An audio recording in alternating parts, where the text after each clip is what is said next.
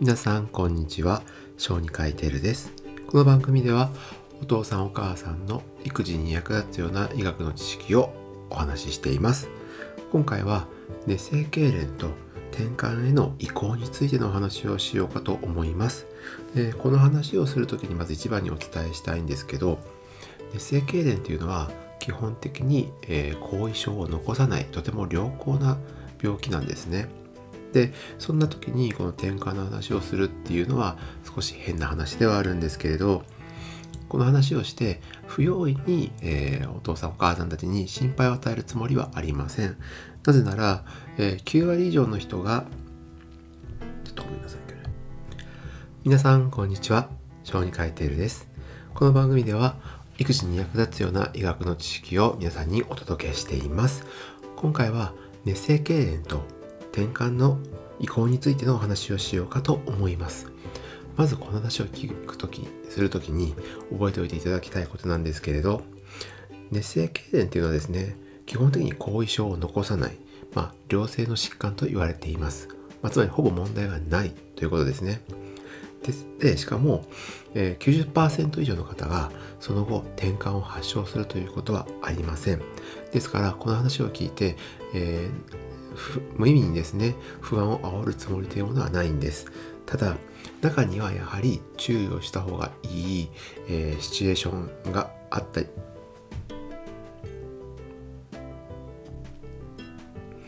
皆さんこんにちは。小児科医テルです。この番組ではお父さんお母さんの育児に役立つ知識を小児科医がお届けしています。今回は熱性痙攣の発症とその後の転換への移行についてのお話をしたいと思います。まず大切なことを最初に言っておきますが熱性痙攣というものは後遺症も残しませんし、え10人に1人が起こすようなもうごくありふれた病気で大きな心配はいらないんですね。ですけれどそのうちの、まあ、一部に転換になってしまう方将来転換になってしまう方がいます。それは事実なんですけど90%以上の方が健康にその後過ごしていきますから無意味な不安を煽りたくはありません。ただ一部の人には注意が必要ですのでどういう方が少しそういうことを注意すべきなのかについての基本知識を今日はお話をしたいと思います。この中に当てはまって気になる方がいましたら主治医と相談をしてください。たださっきも言いましたけど基本的には日常生活過ごしてもらっても構いませんから、えー、そういうことをちゃんと忘れずにこの話を聞いてくださいそれでは行こうかと思います、えー、転換の中にはですねね、設計の中にはですねその転換を将来的に発症するんじゃないかっていうような要素が見受けられる方がいます。で、そういう方はちょっと将来注意した方がいいかなっていう話になるんですけれど、4つの因子があります。1つ目は、熱性痙攣を発症する前に、まあ、神経学的な異常があったという方ですね。まあ、神経学的ということですから、発達であったりとか、お子さんの様子がなかなかうまくいっていなかったということが一つありますよね。はい、で2つ目なんですけど、えー、両親や兄弟にこれ熱性痙攣じゃなくって転換の家族歴がある方こういう方はやはり、まあ、その時に見られた熱性痙攣というのが、まあ、転換に関連する可能性があるということですから、えー、その痙攣自体がどういうものなのかというのを考える必要がありますね。そして3つ目なんですけど複雑型熱性痙攣だったという方は注意が必要ですね。でいきなりその複雑型熱性痙攣とが出てきたんですけれどこれはその、ね、起きた熱性痙攣が以下のような特徴がある時に、まあ、複雑型というふうに分けられますなのでまずその説明をしなきゃいけないですねどういうふうな痙攣だったかというとまず1つ目が、えー、部分発作がある。部分発作とはどういうことかというと例えば体の一部分だけ例えば右手だけとか左手だけとか足だけとかっていうふうなこうどっかからの一部が起きてるということですね。熱性痙攣というのは一般的に、ま左右が対称であるということが多いんですね。ですからよく両手が同時にガッガッガッガクって動いたりすることがほとんどです。ですから皆さんによくどんな痙攣でしたか？って小児科医が聞く理由はここなんですね。もうこれが少し違うだけで例えば頭の中全体に起きている発作ではなくって一部分に起きている発作だっていうのが分かるともうその初期から対応が変わります。ただいろんな時に私説明してるんですけどなかなかこれを実際痙攣が起きてる場で確実に把握するというのは難しいのでできる範囲で構いませんので注意深く観察をしてみてください。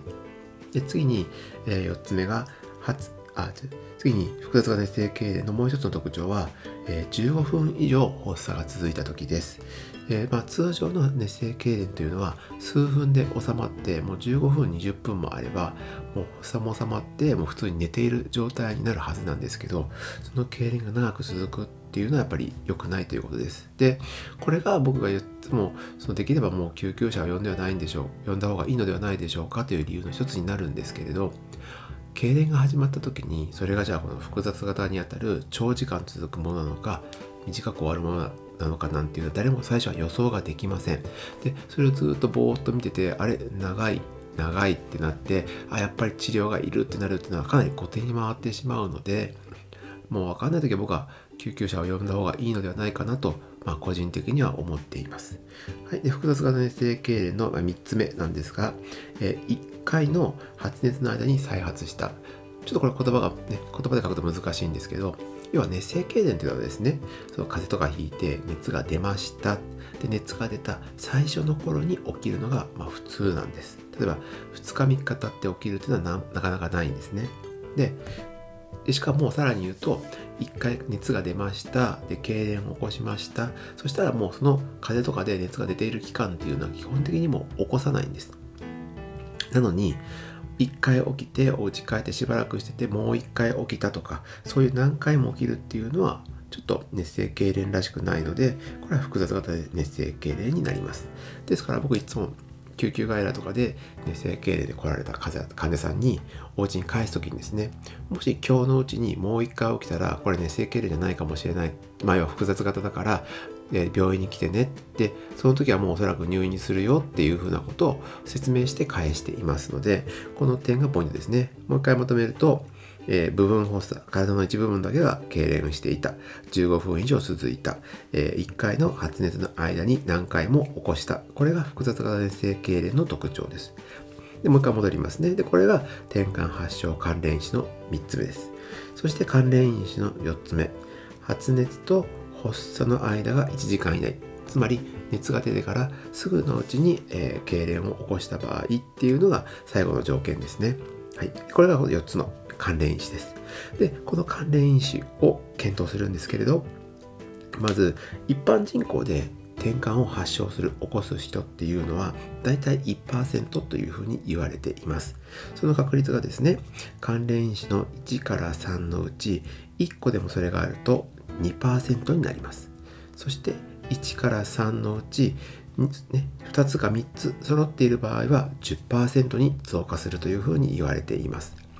で最後の4つ目であった、えーと、熱から発作が起きるまでの時間がですね、えー、短い人っていうのは長い場合に比べると2倍になりやすいですよということが分かっています。えー、ですからこうやって見ると一般の方よりも多くって、まあ、2%から10%ぐらいになりますよということがこの、ね、関連詞からわかると思います。まあ、そうやって全体を見ても、まあ、マックスで高くっても10%になるぐらいですからこれはまあひっくり返して考えると、えー、9割の方は熱性経などに転換になることはないとも言えるわけですね。はいまあ、この数字の捉え方は皆さん次第だと思いますが、まあさね、もう一回最初のメッセージをもう一回繰り返しています。ここが大事です。えー、基本的に、ね、整形例は良性の疾患ですから、えー、不要に心配しすぎず、ね、病気の後を見守ってあげてください。再発の可能性もまた以前お話ししたことがありますから、そういうリスクがある方は、主治医とよく相談をして慎重に対応すれば、十分日常生活も安全に送ることができますので、えー、そのようなことを思いながら対応していきましょう。えー、これからも医学に役立つような医学の育児に役立つような医学の話をお届けしていこうと思います。それではまた次回の放送でお会いしましょう。以上、小児科医テルでした。